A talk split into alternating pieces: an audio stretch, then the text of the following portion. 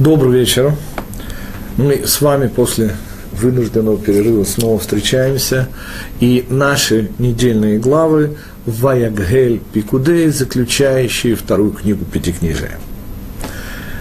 Поскольку сюжетно, как, по крайней мере, кажется, на первый взгляд, все завершилось уже в той главе, которую мы читали в этот шаббат, в Китиса, то обычно эти главы весьма скромно комментируются или, по крайней мере, достаточно мало комментариев известно широкой публике. И мы попробуем, как и всегда, в подобного рода главах, которые вроде бы не привлекают особой сюжетностью, показать, что глубина Торы, естественно, не мельчает, поскольку бесконечность, она, господа, и есть бесконечность. И самый первый комментарий связан с той деятельностью, в кавычках, теми действиями, которые предпринимает Моше в результате Золотого Тельца. Недельная глава Ваяггель, отсюда знаменитое русское слово Кагал, Кагаль, более точно на иврите, означает публику, означает, по сути, толпу или собрание, в смысле собранности всех участников. Как мы с вами не учили, но это более-менее, надеюсь, вам известно, золотой телец был очевиднейшим прообразом Иерусалимского храма или переносного храма. По крайней мере, с точки зрения функциональной, как об этом свидетельствуют сами евреи, заявляя «Эле Элохеха Исраэль Ашер Оцетиха Ми Эрец Мицраим». Обычный перевод «Вот божество твое Израиль, которое вывело тебя из земли египетской». Проблема с этим переводом какое? Э, какая проблема с этим переводом? Если бы евреи такое бы сказали, то, господа, это, собственно, означало бы умственное помешательство, причем массовое, до такой степени, что наказывать евреев было бы просто не за что. Их нужно было бы как говорил в этом месте Рав Мордыхай Нойгершель, просто госпитализировать. Ибо, господа, если они указывают на только что сделанного ими тельца пальцем, вот божество твое Израиль, которое вывело тебя из земли египетской, то, господа, все, что нам нужно, это вспомнить, а простите, когда был исход из Египта. И ответ элементарный, 50 дней отделяет исход из Египта от дарования Торы. И на 40 день происходят события, связанные с Золотым Тельцом. Таким образом, ровно три месяца отделяют еще тепленького, только что изготовленного Золотого Тельца от, простите, исхода из Египта. И если бы они, показывая пальцем, утверждали, что вот это вот и есть тот самый Всевышний, который, то, естественно, их нужно было не наказывать, а госпитализировать. Смысл, естественно, совершенно иной – и, к сожалению, опять же, переводчиками не донесен до вас. Слово «эль», как мы уже много раз говорили, и «ло эль яди» – это в самом начале книги Шмот, «не силою руки моей», говорит Моше, «эль» означает «сила». И объясняет Равшим Шон Рафаэль Хирш, и об этом постоянно нужно напоминать самим себе, что слово «элогим» означает источник всех сил – Таким образом, когда евреи показывают на золотого тельца и говорят, вот источник всех сил твоих Израиль, который вывел, источник, естественно, вывел, а не телец. Что значит вот? Вот означает здесь. Вот означает пространственные координаты, в которых теперь бесперебойно, в отличие от Муше, в котором евреи видели посредника, и который неизвестно, что с ним стало, так они мотивируют своего золотого тельца. Вот именно здесь будет раскрываться бесперебойно Всевышний. Бесперебойность – это, конечно же, золото, материал, из которого это сделано, и потому эта роль посредника не предложена Аарону, и все как вот я, как всегда, могу сослаться, слава Богу, на книгу моих излюбленных комментариев интеллигентного уровня, вот, в которых все это подробно излагается. Нас же сейчас что должно занять? Говорит мой учитель Рамоши Франк, что проблема золотого тельца – это, по сути, проблема первого человека. Сценарий совершенно идентичен. И основы о которой мы сейчас говорим, золотого тельца и промаха, связанного с этим теленком, являются слова, которыми евреи начинают свои поползновения на бесперебойной связи со Всевышним. Они говорят Аарону, кум асе лану Элохим. Встань, сделай нам. И снова, господа, поймите же, проблема не со словом Элохим. Они никоим образом ни коем мере не помышляют об идолопоклонстве и представить себе, что евреи, которые получили Тору, через 40 дней спускаются до уровня, на котором, извините, и мы не всегда находимся. Представить себе невозможно. Но что надо, следовательно, здесь понять? Что евреи требуют бесперебойный источник связи со Всевышним. И встань, сделай нам, именно здесь надо делать акцент, а вовсе не на слове, которое вашими переводчиками переведено как божество, а правильно, конечно же, надо переводить источник всех сил. И нам означает совершенно страшную вещь. Когда первый человек совершал промах, он предпочел свое видение ситуации, его видение ситуации. И здесь происходит ровно та же самая вещь. Сделай нам, для нас. Мы, во-первых, а Всевышний только, увы, увы, во-вторых. И вот это совершенно страшная на их уровне вещь. Когда я говорю на их уровне, господа, вспомните о себе, о нас с вами, и вспомните, как часто у нас Всевышний, извините, не на втором, а на шестом месте. И таким образом то, что им вменяется в страшнейшую ошибку и преступление, для нас с вами это сразу, сразу слова раба Гагера, первого рыбы из Вижниц, который сказал, мы снисходительно и свысока, а потому снисходительно, относимся к евреям, которые сделали золотого тельца, но забываем о том, что они ради близости к Всевышнему жертвовали золото, свое кровное, нажитое. Мы же говорим, того же самого Всевышнего продаем за то же самое золото. Так что всякий раз, когда мы смотрим, господа, на поколение, получивших Тору, не забывайте, что смотреть надо снизу вверх, говорит дедушка из Слободки Раби Финки. Всегда снизу вверх. Как бы ни казались нам страшными их поступки, господа, страшными они были только соотносительно с их высочайшим уровнем, но никак не с нашим, господа.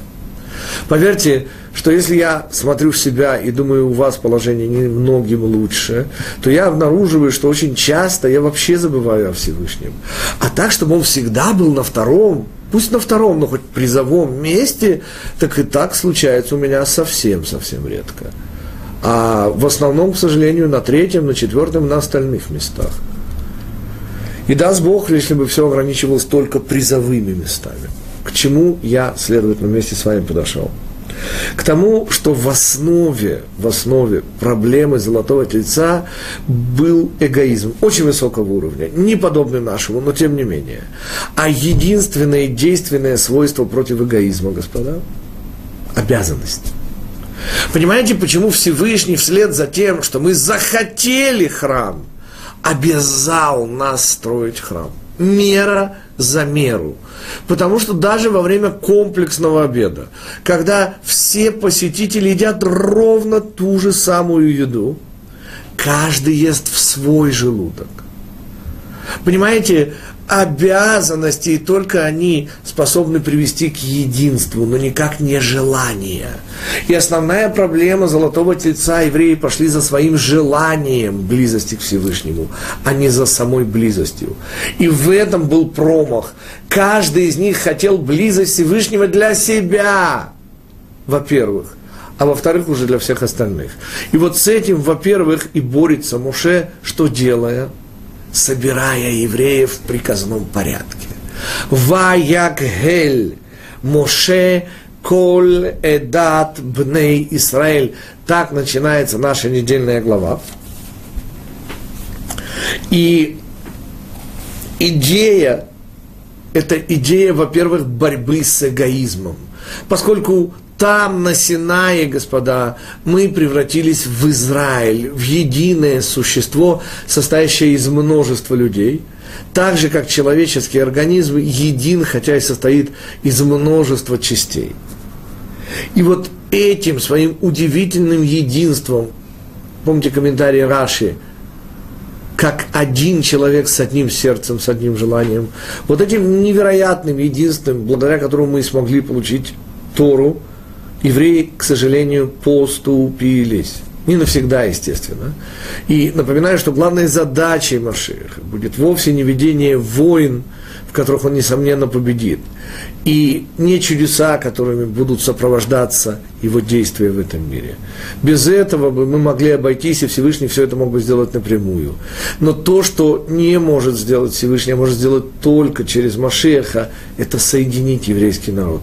Это добавить к нашему, совершенно, к сожалению, безголовому поколению голову, которая и сможет соединить все части тела, посредством ощущений в одно существо. Так вот, господа, я хочу вам сейчас прочитать трактат Свахим. Это 112 лист, вторая страница. И мудрецы говорят следующее. Речь идет о бамот. Бамот – это буквально возвышение. В сегодняшнем иврите сцена. В современной синагоге возвышение, на котором читают Пятикнижие Моисеева три раза в неделю, не считая постов и праздников. И в те времена, пока не был построен Иерусалимский храм, они еще были разрешены. Но как только появляется единый центр, немедленно запрещается любая бома. И что очень важно для нас сегодня, господа, у нас сегодня, к сожалению, нет храма. Но место храма не теряет своего статуса. И потому бомот сегодня запрещены ровно так же, как они были запрещены во времена первого и второго храма. Итак, мудрецы, трактат З Вахим, 112 лист, вторая страница, каждый строил себе возвышение, то самое слово «бама», приносил на нем жертвы Всевышнему и устраивал праздник, пока, господа, мы не понимаем, в чем проблема, и устраивал праздник для своей семьи и своих приближенных. Казалось бы, ну что плохого? И велик был разброд в Израиле, господа. Вот это та цена, которую платит Израиль за свое удовольствие в одиночку, когда каждый заботится о своем желудке. И именно с этим борется Моше. И Моше, говорит Мидраш, своим голосом, Раши приводит этот Мидраш, своим голосом собирает. Большим Том, комментируя это, говорит, что только тот, кто никогда в жизни не пачкал своего языка плохой информацией, злоязычием, только у того голос обладает вот этой удивительнейшей способностью собирать людей. Поскольку всякий раз, когда мы обращаемся к людям, и это уже мой учитель Рав Мойша Шапира, знаменитые слова мудрецов, только голос, идущий из сердца, способен проникнуть в сердце. Объясняет мой учитель. Только тот голос – который способен перевернуть твое сердце, способен достигнуть сердца другого человека. И вот эта удивительная чистота языка Моше, его помыслов, его абсолютная прозрачность для света Всевышнего и сделала его слова столь значимыми, что говорит мой учитель, в отличие от того, что мы привыкли думать, Синайское откровение длилось 40 лет. Все время, пока был жив Моше, и мы слышали его живой голос, все это время мы обладали удивительной вещью, прямым контактом со Всевышним. Тем самым прямым контактом, которого мы сами себя лишили, сделав золотого тельца. И как всегда, Всевышний не сразу, и в этом та медата рахамим, которой он управляет этим миром – то есть мера милосердия, через которую Всевышний управляет этим миром, заключается отнюдь не в том, как многие неумные люди думают, что Всевышний что-то прощает человеку. Все, что было, господа, имело место быть. Тогда что же такое милосердие Всевышнего? И ответ – время. Время сделать чуву. Время понять, исправить, переиначить и вернуться к Всевышнему. То самое слово «чува», которое, как мы с вами учили, переводится на русский не менее чем четырьмя словами, на самом же деле состоит даже из пяти уровней, говорит Рав Моше бен Маймон. Что нам сейчас важно? Что идея времени, она всегда присутствует в этом мире, и задача, которую решает мера милосердия, это не задача прощения, это задача раздвижения во времени причины и следствия – евреи совершают непростительный поступок. И евреи делают золотого тельца как посредника в отношениях между собой и Всевышним. И что делает Всевышний? Он дает им храм, посредник. То место во Вселенной, где Всевышний, в соответствии с их желанием, действительно, но уже по его приказу, раскрывается бесперебойно. Только, господа, Всевышний при этом добавляет важнейшую вещь. Он дает 40 лет. Он дает те самые 40 лет, которые позволили евреям подняться практически на уровень снова Синайского откровения, и только чуть-чуть не хватило евреям для того, чтобы заново подняться на уровень прямого контакта. Все эти 40 лет Всевышний в соответствии с мерой милосердия отодвигал вот эту свою суженность в пространстве, которую создали евреи, сделав золотого тельца и получив в приказном порядке храм. Таким образом, мы видим, что Моше сразу предпринимает шаги по соединению, по сбору евреев, по возвращению той удивительной общности, которая позволила евреям получить Тору. И вот эти действия Моше, они могут быть только действиями Моше, никто другой не мог бы и не смог бы собрать евреев и заново дать им то ощущение общности, которое чувствовал внутри себя только Муше, способный, как мы помним, единственный на земле человек, способный вместить боль любого еврея внутрь своего человеческого сердца. И в этом удивительность и особенность Муше.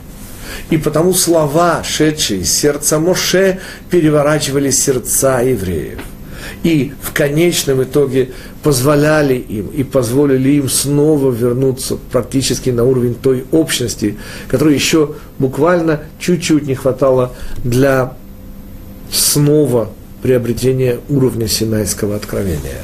Вот это то, та задача, и потому мудрецы и называют эту недельную главу Ваягель, это та задача, которую решает Муше сразу после Золотого Тельца.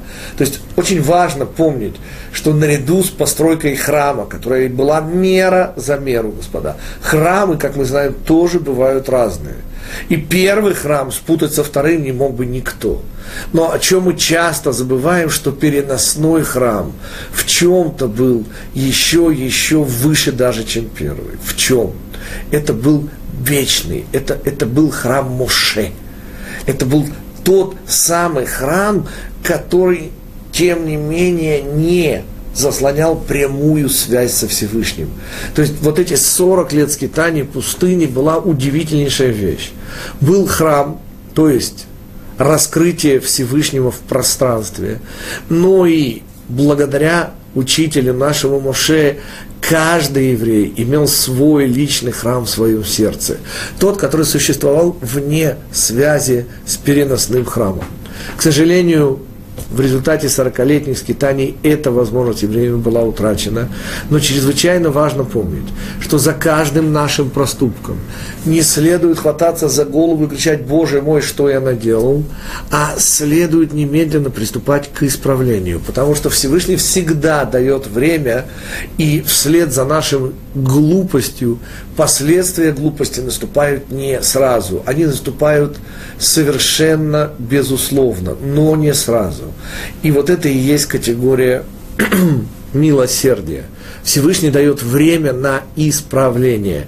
Еще один пример, бы мне очень важно напомнить себе и всем нам это, конечно же, поколение потопа. То, о котором мы очень мало вспоминаем, знаем и понимаем.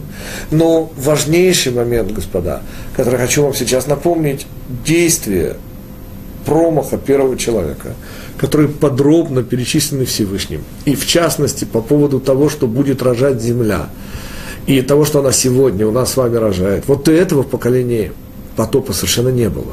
Земля рожала в таком изобилии, что, по сути, это был земной райский сад вот по, этой, по этому измерению. И это снова объяснение того, что сразу поступки человека не вызывают, слава Богу, отрицательные следствия, а лишь по истечении времени, того самого времени, которое дано нам, чтобы мы осознали, поняли ошибку и исправили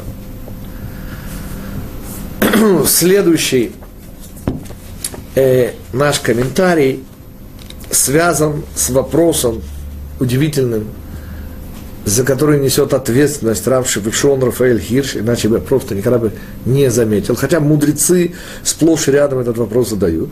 Дело в том, что в нашей недельной главе наряду с продолжением темы храма и всей атрибутики почему-то появляются законы, и собрал Моше, читаем мы в Пятикнижии, всю общину сыновей Израиля и сказал им, вот те вещи, которые повелел Всевышний делать. Шесть дней будет делаться работа, а день седьмой будет у вас выделен. Шаббат, шаббатон для Всевышнего. И следующее уже э, приказание о храме читается в этом контексте как вопрос, который задают наши мудрецы от чего в недельной главе, которая практически вся целиком посвящена постройке мешкана со всеми подробностями, почему-то в начале Всевышний предпосылает законы Шаббата. И, следовательно, наш вопрос звучит, простите, какая связь между Шаббатом и храмом? И ответ, он совершенно удивительный – он предвосхищает, поскольку Раф Шимшон Рафаэль Гирш, его комментарии вышли в 1860-х годах, пред, естественно, еще до рождения Альберта Эйнштейна, так что если кто у кого, хотя, конечно, Альберт Эйнштейн не учился, к сожалению, Рава Гирша, насколько, по крайней мере, мне известно. Но именно Рав Хирш формулирует впервые то, что потом физики вслед за Альбертом Эйнштейном назовут временно-пространственный континуум. То есть утверждение о том, что время и пространство – это не разные измерения, это, по сути, нечто цельное, неделимое, что воспринимается нами по-разному и дробится только в нашем восприятии. Потому континуум – непрерывность, временно-пространственная непрерывность. Так вот, говорит Рав Шимшон Рафаэль Гирш, что храм, конечно же, является идеалом пространства. Это тот самый кусочек мирового пространства, который не скрывает Всевышнего, а раскрывает его – и как мы с вами учили, в этом и есть конечная задача этого мира. Чтобы мир, который скрывает Всевышнего, благодаря нашей работе, нашему пониманию, стал бы Всевышнего раскрывать. И вывел бы нас на Всевышнего, несмотря на возможность ошибки. Так вот, шаббат – говорит Рав Рафаэль Гирш, является тем самым совершенством во времени, которым является храм в пространстве. И давайте оценим сказанное Равом Гиршем. Шесть дней будет делаться всякое коль мелаха. Что значит делаться? Подчеркнуто Торой, господа, как мы всегда говорим, результат от нас принципиально не зависит. Таким образом, храм, как и всегда, строится в сердце своем, но из камней, и разделение труда сохраняется, мы прилагаем усилия, Всевышний дарит нам результат. И не дай Бог, не дай Бог еврею вообразить, что если он будет работать 24 часа в сутки, то за 6 дней он заработает больше, чем если он будет делать необходимый, требуемый от него минимум поскольку, как мы помним, удивительный урок манны небесной. собирать эту манну, как и делали мерзавцы Датана и Авера, можно было хоть 24 часа в сутки.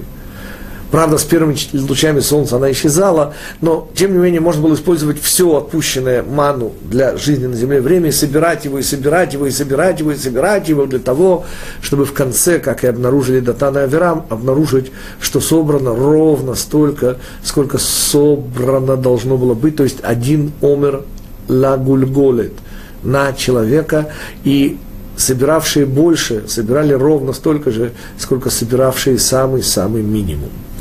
Конечно же, остается вопрос, и вовсе не для рамок этого урока, а что такое мой личный минимум, и сколько времени должен я тратить на чисто физические и материальные усилия.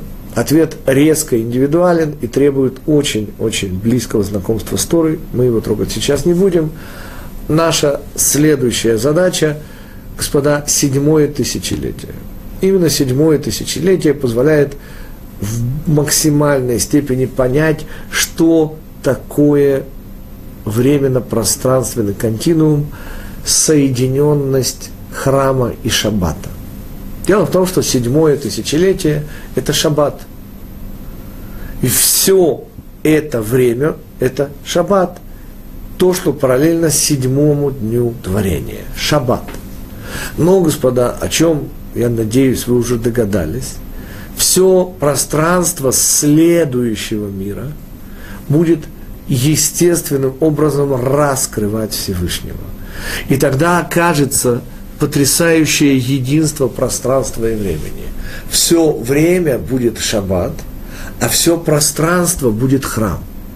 То есть не сужение раскрытия Всевышнего внутри пространства, это в храме, и внутри времени чувствуют все, кто не нарушают шаббат. Каждый, естественно, на своем уровне чувствует присутствие Всевышнего в шаббат, присутствие шхины в шаббат. Но в следующем мире, седьмое тысячелетие, это прямое соединение пространства и времени, где весь мир будет храм, а все время будет шаббат. Удивительно, эту идею выражает язык иврит. Слово «олам» означает «мир», или все пространство. Но добавление к ради превращает слово олам в слово ле олам. Всегда, все время. Это снова подчеркивает то, что я всегда критикую от имени своего учителя, а именно совершенно неправильность оставления Израиля перед праздником Роша Потому что праздник Роша Шана, как мы с вами уже учили, начало пространства и начало времени. То есть время пойдет только с первого Ниссана. И об этом мы сейчас поговорим о времени. Но в принципе все начинается там, в Роша Шана. И там, в Роша Шана, мы и видим вот это удивительное единство пространства и времени, которое прямо связано со страной Израиля и раскрывается только через страну Израиля. Потому что вся страна Израиля – это прообраз храма. Вся страна Израиля – это только ступенька к Иерусалиму, а, Иерус... а Иерушалаем – это же не город, господа, это город-храм. И потому все те, кто бывали в нашем городе и восхищались его красотой, забывали, что они восхищаются теми траурными драпировками, которые скрывают разрушенность храма. Потому что единственный смысл этого города – Ерушалаим – название идет от Ноха и от Авраама. Первый из них назвал этот город Еру, от того, что здесь видят Всевышнего глазами. Или, как шутили в советское время, отсюда разговор со Всевышним идет по местному тарифу, в отличие от всех других мест на земле. А Авраам назвал это место Шалем, совершенство, полнота, соединение верхнего и нижнего. Так вот, следующий мир соединяет шаббат и храм и является полновесным ответом на вопрос, так от чего предпослал Всевышний законы шаббата по строению храма. Еще несколько слов, прежде чем мы перейдем к довеску, в кавычках, следующего шаббата. Следующий шаббат у нас Парашата Ходыш. Мы читаем о начале времени еврейском. о той дате, которая будет на следующей неделе, первая Ниссана, о самом ходисе, о самом, прошу прощения, месяце Ниссане мы поговорим с вами уже в следующий раз. Но в этот раз, еще прежде, чем мы начнем говорить о вот этой довеске к недельным главам, особом отрывочке, который мы будем с вами читать, и который будет идти из недельной главы, которую мы читали уже пять недель тому назад, в самом начале Пятикнижия, как раз и появляется наказ о новом месяче, буквально перед исходом из Египта, недельной главе, если не ошибаюсь, Бо, третьей недельной главе э, второй книги. Так вот, прежде чем мы займемся месяцем и идеей месяца, недельная глава, заключающая – вторую книгу Пятикнижия, называется и содержание имеет достаточно необычное. Пикудей. О чем идет речь? Об отчете, который дает Моше еврейскому народу. Тут очень важно, господа. Всевышнему отчеты не нужны.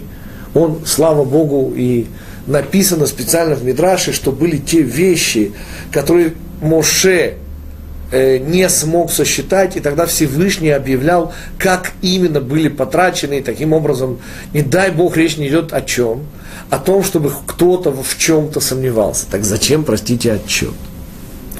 И самый-самый в этом смысле качественный и важный ответ для всех, в особенности важный ответ евреев, которые пытаются что-то делать ради Израиля, ради еврейской общины – это мы говорим каждый шаббат. Аш вехола оским бецорхей цибур, ашем ишалем эт схарам. И все, кто занимаются делами общины, Всевышний заплатит им за это. Теперь фраза, на первый взгляд, странная. Всевышний заплатит им за это. Простите, а кто-то сомневался, что Всевышний заплатит? Ответ – нет, господа. Смысл фразы объясняет мой учитель Рамочи Франц совершенно иной. Господа, поймите же, есть вещи, за которые мы получаем плату уже в этом мире. Иногда через людей. Так вот, чтобы вы не сомневались, вы, уважаемые господа евреи, которые занимаются делами общины. Если вы надеетесь, на благодарность человека за то, что вы занимаетесь общественными делами, то вы очень наивный или совсем недавно начавший заниматься вот этими общественными делами. И слова наших мудрецов Всевышний заплатит вам, означает, что не ждите платы от людей. Это просто невозможно.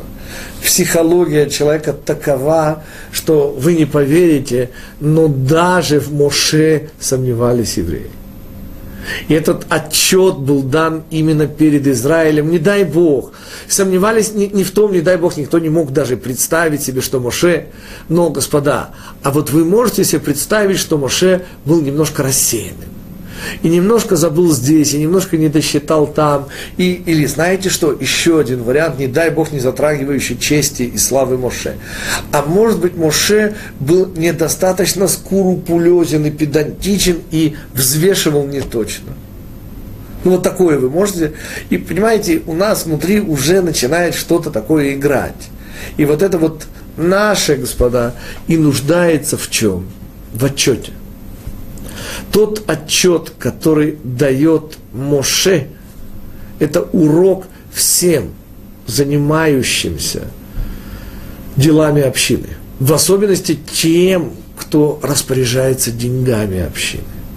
Справа, если в вашей синагоге это не делается, то это просто по лохе неправильно. В нашей синагоге два раза в году вывешивается подробнейший отчет, то есть перед первым Ниссана и перед первым Тишрея, подробнейший отчет поступила в качестве пожертвований членов общины такая-то, такая-то сумма. Потрачено на электричество, на уборку и на все остальные возможные траты. А если ваша община еще дает нищим, то отдельно будет указано, сколько потрачено на задаку. И здесь уместно вспомнить о том, о чем, опять же, многие евреи, посещающие синагогу, не догадываются. Всем вам наверняка известна идея Маасера. Маасер буквально десятина, имеется в виду как минимум десятая часть, 10% чистого дохода, который мы в этом мире получаем. И обычно это большая путаница в еврейских головах – имеется в виду, так думают люди, что речь идет про отдельно цдака, отдельно маасер, или маасер это и есть цдака, так вот, объясняет Хатам Суфер, один из величайших законоучителей, э, жил в Венгрии в начале 19 столетия, в конце 18 столетия, родился, и Хатам Суфер объясняет, что десятина предназначена для трех целей и тратится на три цели. Это, во-первых, то, что известно всем, помощь неимущим, сдака, то есть восстановление справедливости, то есть евреи, получившие от Всевышнего больше, делятся со своими братьями, которые по разным известным Всевышнему причинам получили от него меньше. Кстати, одна из причин, почему они получают меньше, чтобы дать нам возможность давать. И спасибо Всевышнему за эту возможность. Вторая цель, ради которой можно и нужно использовать э, деньги Маасера, это изучение Торы. И сразу же пример, господа. Если вы даете деньги на электричество и уборку в синагоге, как это делаю я, то эти деньги идут не из Маасера. Почему? Да потому что это наша потребность, господа. Потому что если в синагоге не будет света, или ее не будут убирать, не будет воды и так далее, и так далее, и так далее, то синагога не сможет существовать само существование синагоги и поддержка существования синагоги относятся к моим потребностям. Точно так же, как и в Маасер не считается еда, ведь можно было бы сказать как? Ну, господа, но если я не буду есть, то простите, ну как же я тогда... Ответ, господа, речь идет о трех исключительных назначениях. И содержание синагоги не входит в это число три но содержание равина входит. Какое, простите, каким образом входит? Ответ.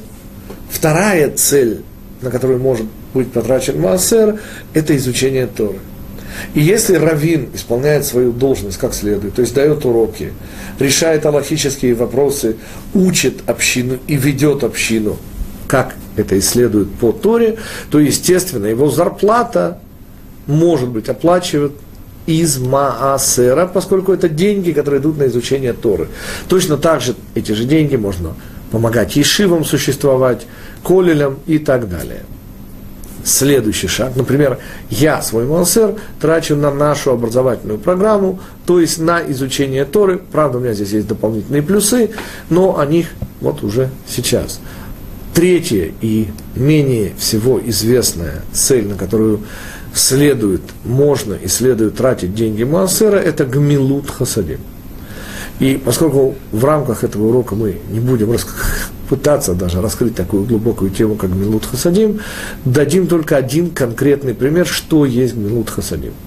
Ну, два примера. Первое. Если попрошайка, который вовсе не обязательно нищий, есть специальное наше знаменитое идышское слово «шнорер», и сразу история – самая известная в смысле посещаемости синагога, которая работает практически 24 часа в сутки. Э, я никогда не проверял, но молитву Мари в ней можно молиться до двух часов ночи, мне сказали. Например, у нас в нашем штиблах только до 12 часов ночи, а вот там до двух часов ночи, и уже буквально с четырех полпятого утра начинаются первые миньяны – Сегодня, может быть, чуть позже зимой, а летом даже немножко раньше. Начинаются первые миньяны в Атике. То есть практически там миньян, сменяя миньян 24 часа в сутки. Так вот, в этой синагоге был известный на весь район нищий Шнорер, как потом оказалось, который собирал, собирал, собирал. И оказалось, что он его просто заметили. Он, конечно, оставлял машину далеко от синагоги, но собир, насобирал себе на Audi 8.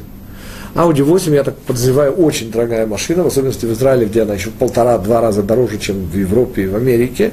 И его хотели просто убить, что называется. Ну, понятно, он исчез, больше его никто не видел. Но сама по себе история весьма показательна. Учтите, господа, если не считать одного дня года, это Пурима, но он уже прошел. Во все остальные дни года, когда мы даем деньги нищим, мы несем абсолютную полную ответственность за то, на что эти деньги тратятся. Например, если этот нищий только для вида нищий, а на самом деле там идет, покупает пистолет и убивает, то мы соучастники убийства. Таким образом, когда стучат в дверь, и у нищего нет никаких документов, и он просто просит – то давая ему деньги, вы никоим образом не выполняете мецву здака, то есть справедливости, потому что а кто сказал, что он нищий? С другой стороны, господа, не дай Бог, если мы перестанем давать, то, может быть, среди этих попрошаек есть действительно нищие люди. И тогда окажется, что мы... Так что же делать, господа? Ответ, который я нашел для себя, не единственный, кстати, но я им пользуюсь, я даю небольшие суммы шекель, два шекеля, пять шекелей. Небольшие суммы, которые вовсе не считаются цдакой, а считаются, будете смеяться, господа, гмилут хасадим. Почему гмилут хасадим?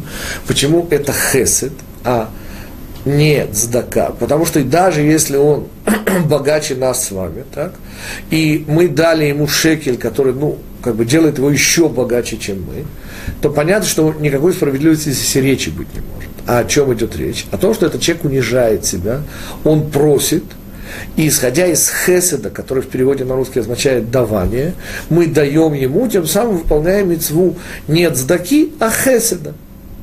Еще один важнейший пример хеседа, очень важный и очень-очень полезный для общины. Если в вашей общине этого нет, то ужасно рекомендуется это сделать.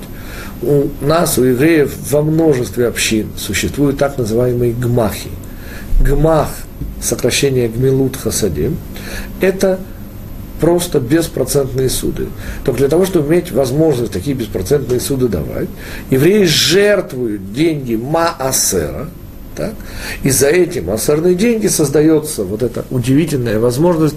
Поймите же, господа, суды, в особенности, когда вам нужна краткосрочная и большая суда, очень тяжело найти. А если и можно, то за очень большие проценты, то есть деньги. Я уже не говорю о том, что мы нарушаем закон, когда мы берем под проценты, кроме тех случаев, когда мы специально его обходим. Но даже и обход, господа, это очень дорого стоит во всех смыслах.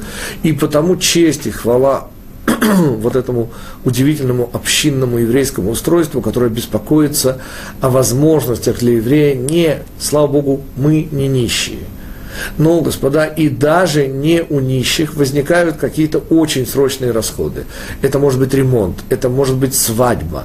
Слава Богу, даже брит мила, и у вас как-то так получилось, вот нет, не хватает буквально одной тысячи долларов сумма не за не, э, заоблачное, и тем не менее. И вот тогда мы обращаемся в ГМАХ, которым совершенно без процентов нам дают, нам требуемый срок, это может быть месяцы, год, несколько лет.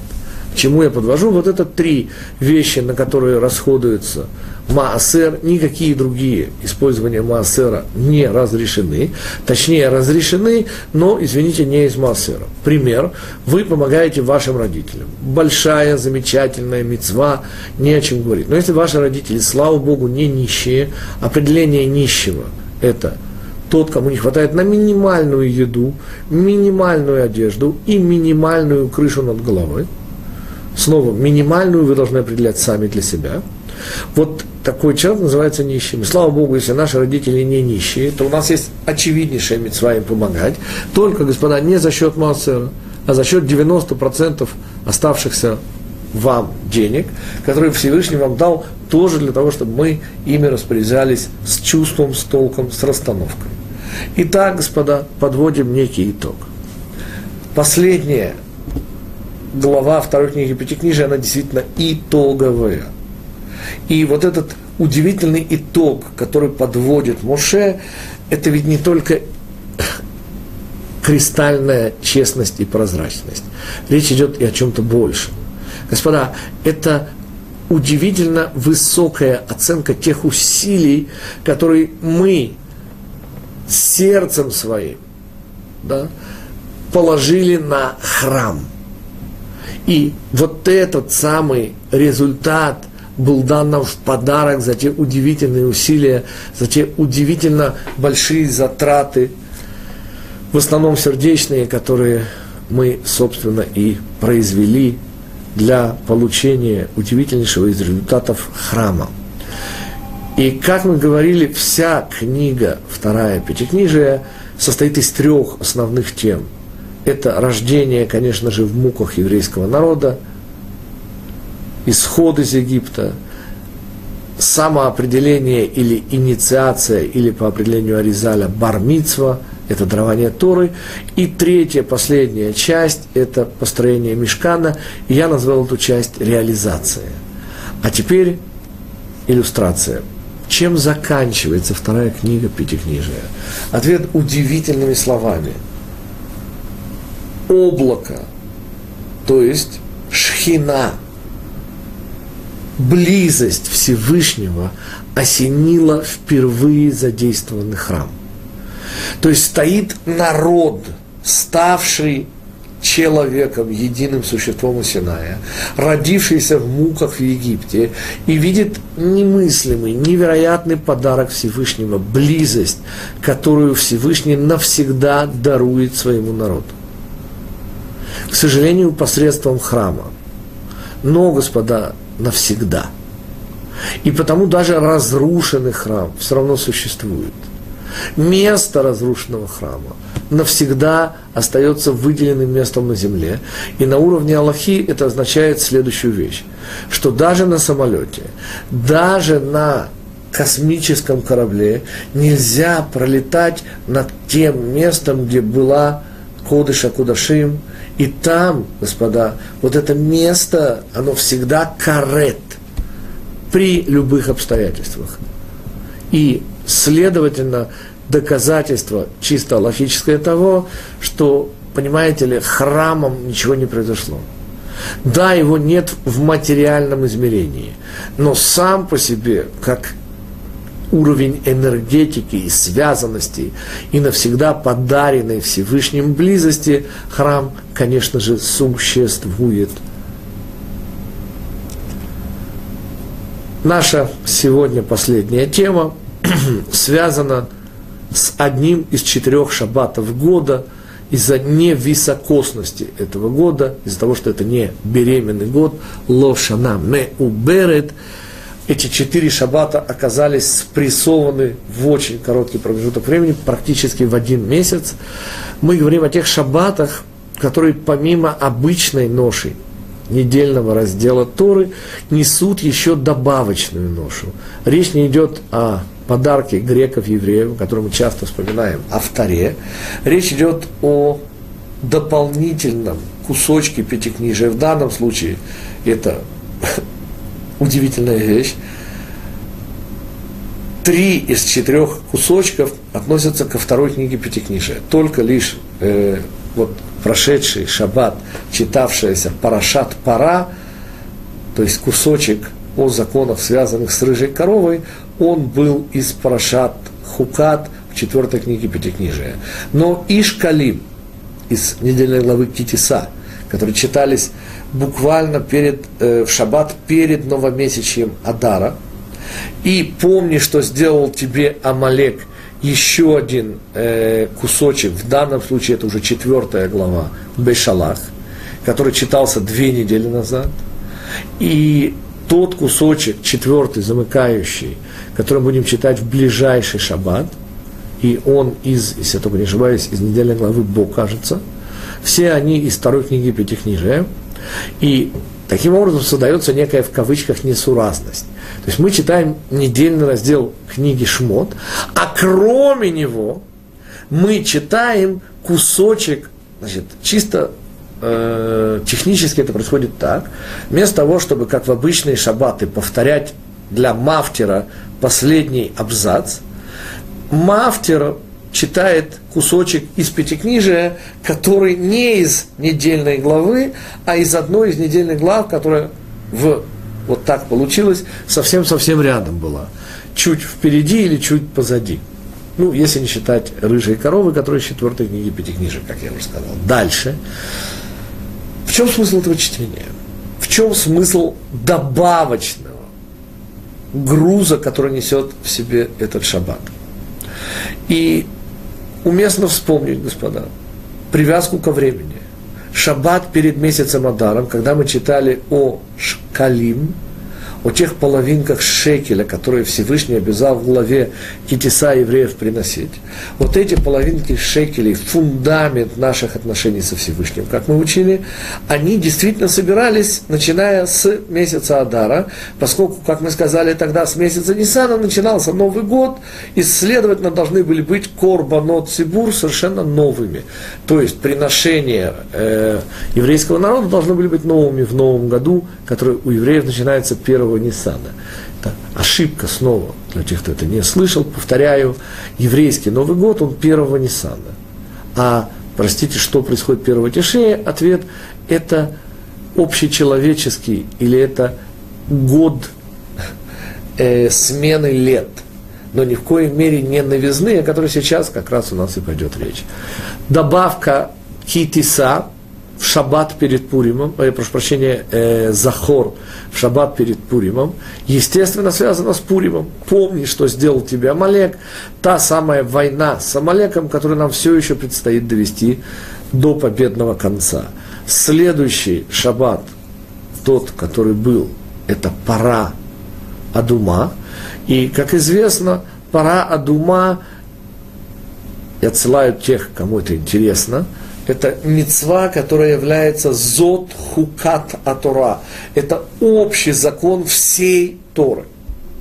И что в нем общего как раз и приходится понимать в тот самый момент, когда мы переходим от месяца Адара к месяцу Нисану, к исходу из Египта, к рождению еврейского народа. И рождению еврейского народа предшествует вопрос совершенно очевидной функции, ради которой рождается еврейский народ, реализация Торы, вот это и есть дополнительный смысл, ради которого мы читаем в шаббат, уже после Пурима, о философской основе всех законов Торы, о рыжей корове. Но нас сейчас интересует, и последние оставшиеся нам 8-9 минут, мы э, потратим на понимание важности.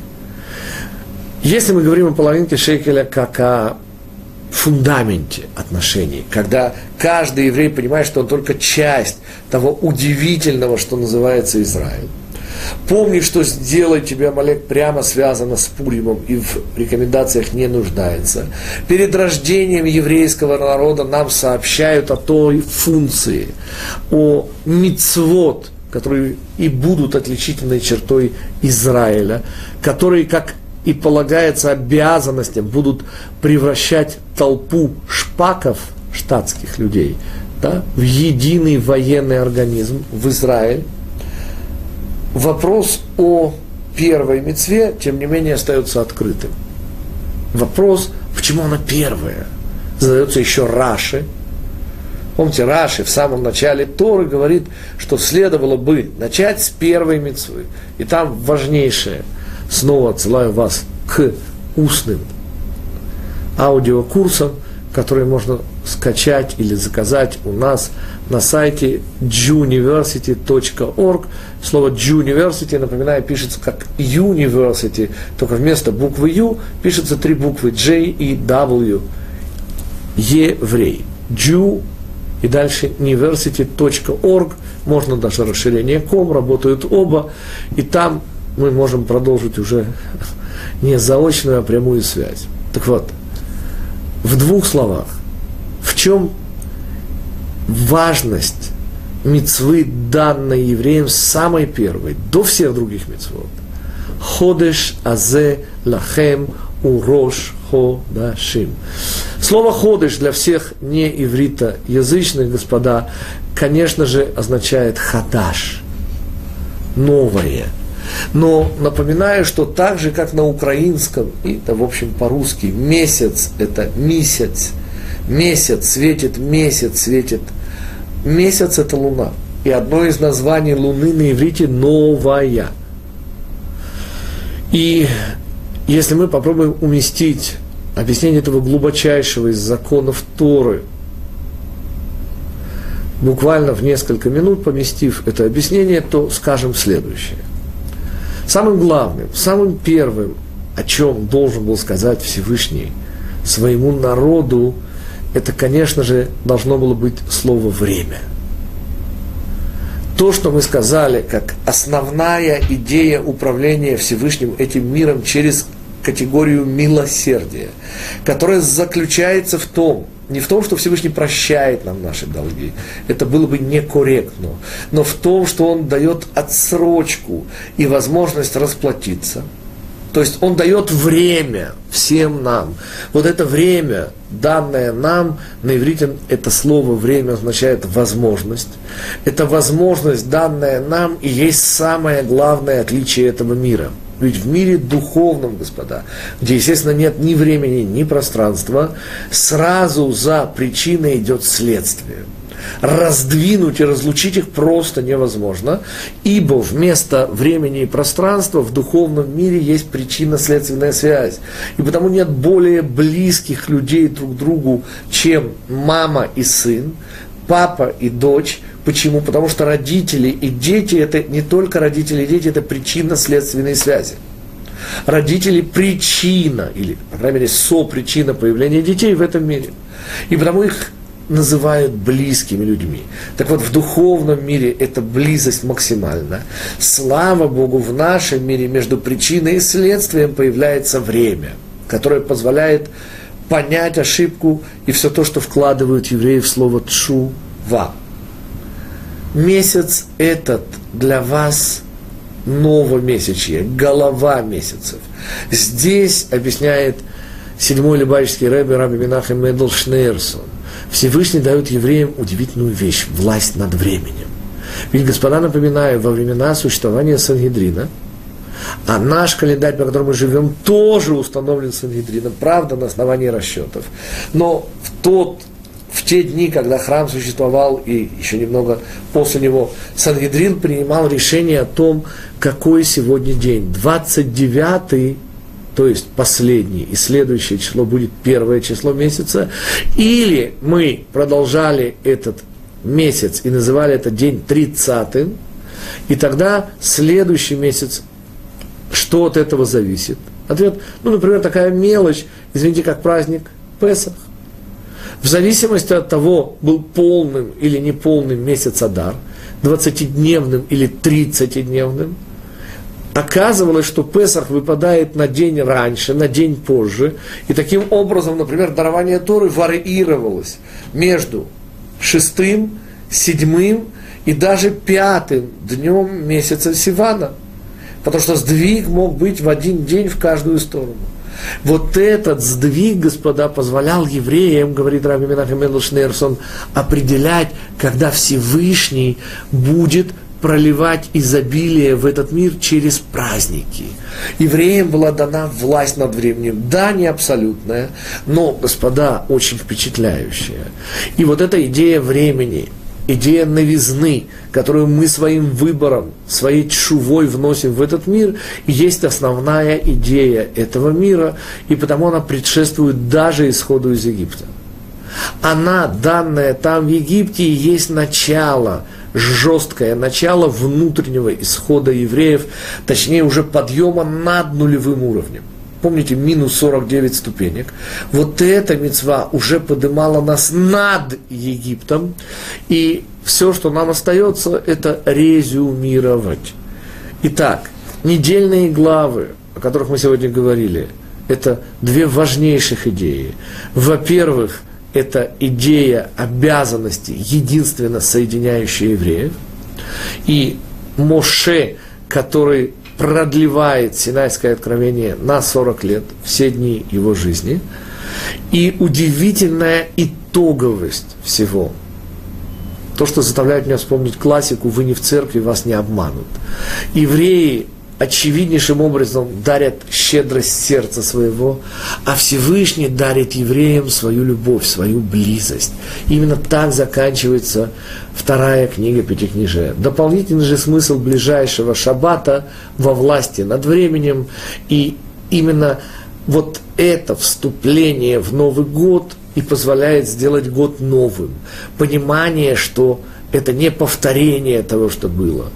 Вы говорите, время проходит, время стоит, меняется наше очевидное взгляд на то, что происходит. Всего хорошего, и мы встретимся с вами через неделю в Израташе.